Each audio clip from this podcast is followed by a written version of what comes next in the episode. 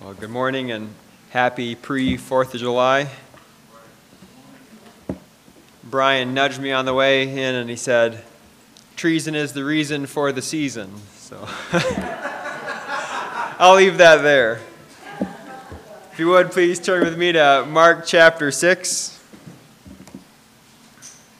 We'll be continuing in our series in Mark's Gospel.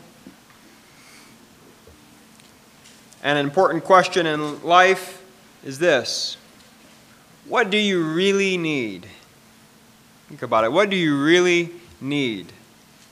Well, I guess that depends on what you plan to do. When I was in middle school, I read the book called The Hatchet. Anybody read that book? Anybody have any idea what I'm talking about? The Hatchet. Okay, there are a couple out there. Read the book The Hatchet, and I was enthralled.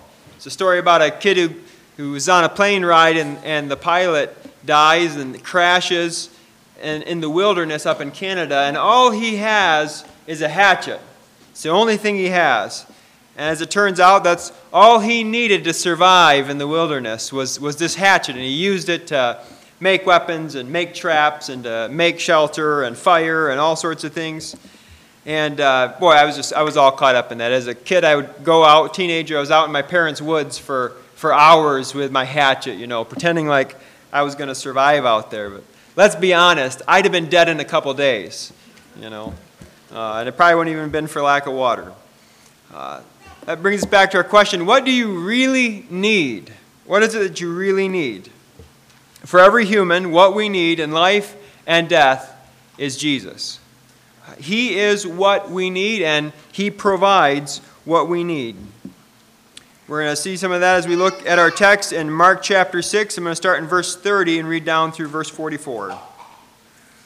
The apostles returned to Jesus and told him all that they had done and taught, and he said to them, "Come away by yourselves to a desolate place and rest a while." For many were coming and going, and they had no leisure even to eat. And they went away in the boat to a desolate place by themselves. Now many saw them going and recognized them, and they ran there on foot from all the towns and got there ahead of them. When he went ashore, he saw a great crowd, and he had compassion on them, because they were like sheep without a shepherd. And he began to teach them many things. And when it grew late, his disciples came to him and said, "This is a desolate place, and the hour is now late. Send them away to go into the surrounding countryside and villages and buy themselves something to eat." And he answered them, "You give them something to eat." And they said to him, "Shall we go and buy 200 denarii worth of bread and give it to them to eat?" And he said to them, "How many loaves do you have? Go and see." And when they had found out, they said, 5 and 2 fish. And then he commanded them all to sit down in groups on the green grass. So they sat down in groups by hundreds and by 50s, and taking the 5 loaves and the 2 fish, he looked up to heaven and said a blessing and broke the loaves and gave them to the disciples to set before the people. And he divided the 2 fish among them all. And they all ate and were satisfied, and they took up 12 baskets full of broken pieces and of the fish. And those who ate the loaves were 5,000 men. Let's pray. Father, you are our provider. And the things that we truly need, you give us, Lord. And should we face further hardships in our day, Lord, we know that you are the one who feeds the birds of the heavens. You clothe the grass of the field. And so we look to you, and we look to your provision through your Son, Jesus Christ. Pray that you would make us a people who are full of trust in you. We ask in Jesus' name, amen. I believe our text here is inviting us to trust in Jesus, who provides what we truly need. We want to see that. We'll see different aspects of that. As we could summarize the story in 3 words. I'll look first at rest, then we want to look at compassion, and finally, we want to look at faith. So rest, compassion, and faith. In verse 30, we see that the apostles return from being sent out by Jesus. They give their report. They come back and they tell about what they have seen, what they've said, what they've done, the ways that God has worked through them. And it's interesting, Mark doesn't tell us a single story about that time. Jesus sends them out. We hear about John the Baptist's beheading, and they come back. Not a single story about the time that they were out in the field. Were they, in fact, rejected like Jesus said they might be? What was their time like? Whatever it was like, we don't know, but they return in one piece, and they did, in fact, fulfill what they were called to. They do remarkable works, and they taught as they went. There must have been a sense of accomplishment for them as they returned to Jesus. Now that they have returned, Jesus instructs them to rest. They need to rest. Mark notes in verse 31 that they're so busy, people are coming and going, that they don't even have time to eat. There's not even a good time for them to sit down and eat. If you don't have time to eat, you are busy indeed. At first, Jesus' command might sound unappealing to us as we look at the details. He says, "Come away by yourselves to a desolate place and rest a while." Go to a desolate place to rest? We might think, do you really want to go out into the wilderness to take it easy? Now, I know some of you would jump at the chance to go tent camping. I know that others might prefer more furnished accommodations. Whether or not a vacation in the wilderness sounds exciting to you, there's a couple important details here that helps us understand why this would be refreshing to them. It says here that it's by themselves. It's alone. It's the first thing. It says, "Come away by yourselves." The wilderness is where they have to go if they want to get away from people. The fame of Jesus has spread so wide throughout Galilee that if they want to get a break, they have to get away from people. They can't just go to a town and rest there. They'll be seen, and their services will be requested. So maybe they're thinking, out in the wilderness, maybe the scorpions are bad, but at least you get a break. At least people aren't begging you to do something. The solitude of the wilderness offers them a break from the constant requests of the crowd. Next thing we want to see of why this would be refreshing is that it's with Jesus. Notice he doesn't say, "Go away by yourselves." He says, "Come away by yourselves." They're going to be resting with Jesus. He's going to be an important part of that rest and refreshment. I'm sure that being with him would have been a ministry to them. So what do we learn from this? This brief part at the beginning, what do we take away from this? I think, first of all, it's important to see that it is right to rest. We don't want to so idolize work that we refuse to ever take a break. Even Jesus and his disciples endeavored to rest when they needed it. There is humility in accepting that we are creatures and that we must rest and sleep. Only God, the Creator, is eternal, immortal, all-powerful. Only he never sleeps or slumbers. We are his creatures, made for work and made for rest. After creating the world in 6 days, God took one day to rest. And that's not because he needed it, but it was for us to see. He set an example for us. So it's right to rest.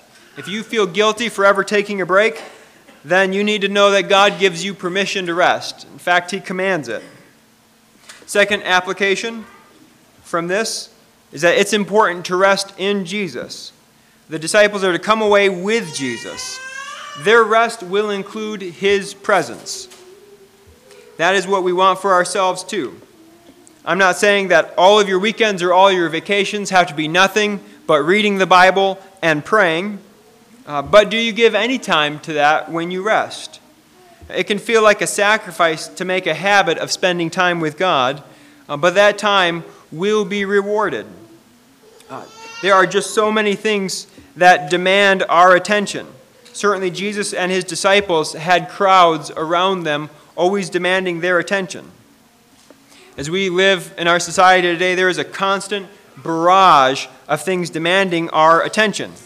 The news, our phones, our hobbies, our endless list of projects, they just keep adding up. Not to mention that we have to give time with our families and to work. We have to give time to sleeping. But it's fair to ask, what can we dial back in order to hack out some space to rest with Jesus. It is a discipline. It's something that you have to work at. It doesn't happen just naturally. It's something you have to protect. Setting time aside with God can be like starting a new garden. Have you ever done that? Tried to expand a garden or start a new garden where there wasn't one? You take a patch of your yard and you decide you want to have a garden there. You got to rip out some of the old stuff. You got to till up the ground. You got to get the grass roots out. You got to fertilize the soil, and it's probably good to put a fence around it. If you want to have a garden instead of a patch of weeds, you've got to be intentional. It doesn't just happen by itself. You can't say, well, no garden appeared in my yard. I guess God didn't really want me to have a garden this year. We know better than to treat gardening that way, but we often treat our relationship with God that way. It will take some intentionality and work to get time to rest with Jesus. It doesn't just happen on its own. And we shouldn't be discouraged if it doesn't come automatically. We take time for the things that are important. And taking time to rest in Jesus is important. As good as all of that is, we see that the disciples don't get to enjoy it yet. The compassion of Jesus is going to override their important need for rest. So we've seen rest. Now let's look at compassion. Verse 32 tells us about their attempt to rest. They get in the boat, and they leave the busyness behind them, or so they think. Verse 33 tells us what happens next. It says here, now many saw them going and recognized them, and they ran there on foot from all the towns and got there ahead of them. People see Jesus and his disciples going on the Sea of Galilee, and they start following on shore. They start moving. As they pass from town to town along the shore, the crowd just keeps getting larger and larger. They're having a snowball effect as they move from town to town, and more people come out and gather, and they're joining. Finally, Jesus and the disciples reach their desolate destination, but so much for solitude. I mean, could you imagine how the disciples must have felt at that moment? Ever take a vacation and feel like at the end of it you did more work than if you would have stayed at home? They take off, they go across the lake, and there's this massive crowd sitting there waiting for them to land. Well, Mark doesn't tell us what's going on in the disciples' minds, but he does tell us what's going on in Jesus' mind and in his heart. Mark tells us some remarkable things about Jesus. He says he had compassion on them because they were like sheep without a shepherd. Even in the midst of tiredness, Jesus has compassion on these people. He's not annoyed in the least. He sees them as sheep without a shepherd, and this tugs on the heart of the great shepherd. Ezekiel 34 tells us how Israel lacks good shepherds, and how the shepherds of Israel in that day were using and abusing the sheep. And he says this in Ezekiel 34, verse 22 to 24. He says, I will rescue my sheep. This is God speaking. I will rescue my sheep. They shall no longer be a prey. I will judge between sheep and sheep, and I will set up over them one shepherd, my servant David. And he shall feed them. He shall feed them and be their shepherd. And I, the Lord, will be their God, and my servant David shall be prince among them. I am the Lord, I have spoken. Jesus sees these people gathered in front of him like sheep without a shepherd. He knows that he is the rightful shepherd of God's people, both as God himself, as the Son of God, and as the Son of David. And he has compassion. Now, he is going to feed the flock of God, literally, in a moment, as we'll see. But before that, he does something else first. Verse 34 says, and he began to teach them many things. His compassion for them, his compassion for this crowd, flows out first in teaching. That's the first place his compassion goes. It might strike us as a little strange, but it's important for us to catch this. We so often get a stereotype of Jesus that he was just a nice guy, and he was He was feeding people. He was doing nice things. And that was what Jesus was all about. You know, I think some people in our culture think about Jesus that way. He was a good guy, you know. He was always doing good things. Oh, that's true. Certainly he did do miracles. Certainly he did do good things. He's going to feed them in just a moment. The first thing he does is teach them. Jesus' miraculous deeds were never divorced from his teaching. Jesus preached the gospel of the kingdom, and he taught. He did that wherever he went. He shows his compassion for this crowd by teaching them. He loves them by giving them the truth. The truth is never truly opposed to love. I don't think we understand how important that is, especially in the culture that we live today, to understand. I'm going to say that again. The truth is never truly opposed to love. It's not as if truth and love are this far apart. Love and truth always go together. Sometimes people say that Christians have to stop being so committed to Bible truth and just love people without any judgment. That is a false argument. That is a snare of the devil to blunt the truth. If I'm a doctor and I tell somebody that they don't have cancer when they really do have cancer, just because I don't want to give them bad news, is that good? Is that being a good doctor? Of course not. The loving thing to do is to tell them the truth, to tell them the hard diagnosis so that they can go and seek treatment. For Christians to say, well, that's not sin, that's not a big deal, God will overlook that, we put a basket over the light of truth. The reality is that truth is going to catch up with everybody someday. Truth is going to catch up with everybody someday. And so we speak truth today while we can, in hopes that others will get in line with the truth and avoid the consequences of their rebellion against God. No matter what our society says, God will always be God. He cannot be other than who he is. God is unchanging.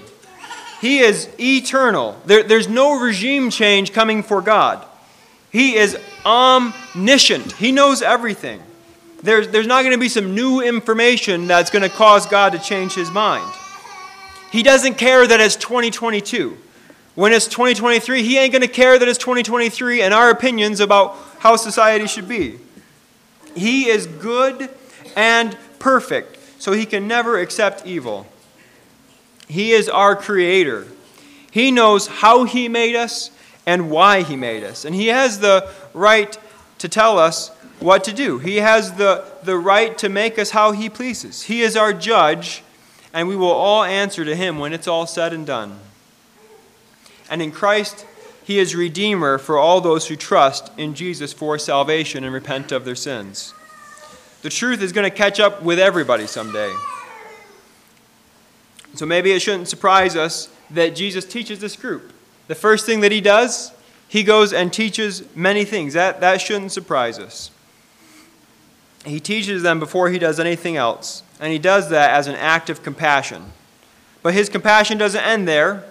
When their physical needs arise, he is going to meet those needs as well, as we're going to see soon. Jesus, as the good shepherd, does feed his sheep. First, he feeds them spiritually, and then he's going to feed them physically. As followers of Jesus, we should be sharers of the truth and doers of good. While we're not saved by good works, our justification is by faith alone. As those who are saved by grace, our lives should be full of good works. We should reflect the compassion of Jesus to those whom God has put in our lives. So we've seen rest, seen compassion. Now let's look last at faith.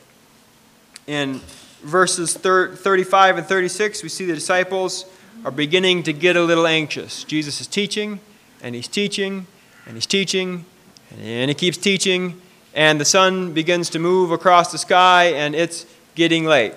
And the disciples see that there is an event catastrophe on its way.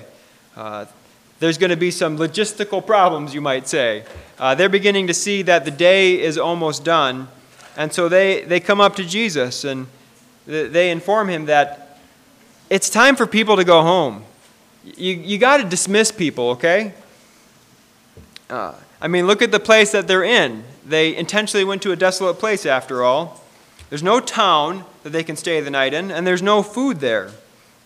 Now, if you go to a fair today, one of the summer fairs, you don't have to pack a lunch. Generally, there's a food truck there. If you want to buy an $8 hot dog or get an elephant ear, you can do that. You know, they'll have food there. Not so here. There were no food trucks to provide for them there. The disciples saw this steadily moving towards a crisis. They think that this event's about to turn sour, so they tell Jesus to send them home. Let them go to the nearest town before night falls. I bet their jaws must have hit the floor when Jesus responded to them. He said, "You give them something to eat." They must have been thinking, "Are you serious?" What they say is, "Shall we go and buy 200 denarii worth of bread and give it to them to eat?" Now, denarius, say, is about a day's wage for a typical worker. So 200 denarii, I mean, we're talking over two-thirds of a year's salary. It's how much it's going to take to feed all these people. Now, I think their initial response is not one of faith. They probably are pretty tired at this point, and the command of Jesus seems more than they can handle. So they put up a little fight. You know, do you really expect us to do that? It seems to be what they're saying. But Jesus is so patient with them. He asks them what they have. So it turns out they have 5 loaves, 2 fish, not very much. But he takes what little they have. He has the people sit down on the green grass, and he has people set up in groups of hundreds and groups of 50s.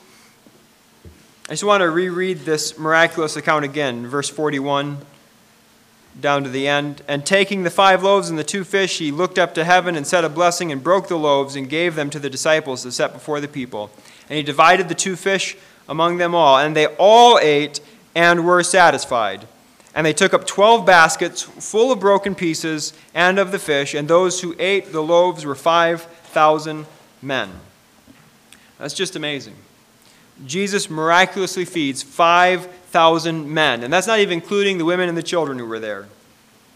Like God multiplied the widow's oil in 1 Kings 4 with Elisha, so God multiplies this bread and fish to feed his people.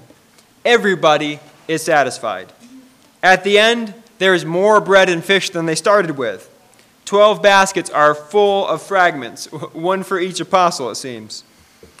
While they were incredulous at first, Jesus proved that he could take care of this multitude. The disciples needed to believe Jesus. And throughout Mark's gospel, we see that the disciples are getting to know Jesus better. Here again, he patiently shows them who he is and what he can do. Brothers and sisters, we are so often like these disciples. We believe, and yet we struggle. When we come to a test and a trial, our initial response might not be a response of faith at first. If we're honest, sometimes our initial response can be unbelief. But our shepherd is so patient with us. He gently leads us through this life, and he shows us what he can do. So we see the faith of the disciples here. There's another important aspect of faith that is present, and that's the faith of those who eat the bread. We can conjecture some things from Mark's account, but I want to jump over briefly to John's account here to look at this miracle. In John's gospel, he shares with us an episode where Jesus is interacting with some unbelieving Jews after this miracle has taken place. They ask Jesus to give them a sign. Jesus responds, Jesus said to them, "Truly, truly, I say to you, it was not Moses who gave you the bread from heaven, but my Father gives you the true bread from heaven. For the bread of God is he who comes down from heaven and gives life to the world." They said to him, "Sir, give us this bread always." Jesus said to them, "I am the bread of life. Whoever comes to me shall not hunger, and whoever believes in me shall never thirst." That's John 6:32-35. Jesus himself is the bread that comes down from heaven. God fed his people Israel in the wilderness with manna. Do you remember that back when they're going around the wilderness? There's nothing to eat, nothing to drink. God's providing water out of a rock. He's providing food from heaven. Jesus is saying that he is the manna that comes down from heaven. Here in this wilderness, Jesus feeds a great multitude of God's people. This is such an important miracle that it's recorded in all four Gospels. This is actually the only miracle that is in every single Gospel. There's different events. The baptisms in all four Gospels, the cross and resurrection are in all four Gospels. But as far as the miracle in Jesus' earthly ministry, this is the only one in all four. Jesus not only feeds the people with physical bread, but he feeds them with himself. Not all of those who had full bellies that day believed. But some who ate the physical bread by faith took of Jesus also. They ate of Christ by faith, the bread who comes down from heaven. They received the true manna, Jesus Christ. Today, all those who believe in Jesus and turn from their sins are those who have taken of Christ by faith and have eaten. Jesus not only cares for our physical needs, but he cares for us and our spiritual needs, and that's when we come to him. Jesus is able to provide our deepest needs, our truest needs. And he, in fact, will provide what we need. And so because of that, we can trust in him. We've seen rest and compassion and now faith. Let's pray together. Father, thank you for caring for us. Thank you for sending sustenance. You sent your Son from beside you to come to this earth and to die, to give his body to be broken for us, that we would have food, true food to give us life forever. Thank you for raising your Son up from the dead. Lord, help us to be your people who trust in you, who cast ourselves upon you, and wait for you to show yourself able to provide everything we need. We ask in Jesus' name, amen.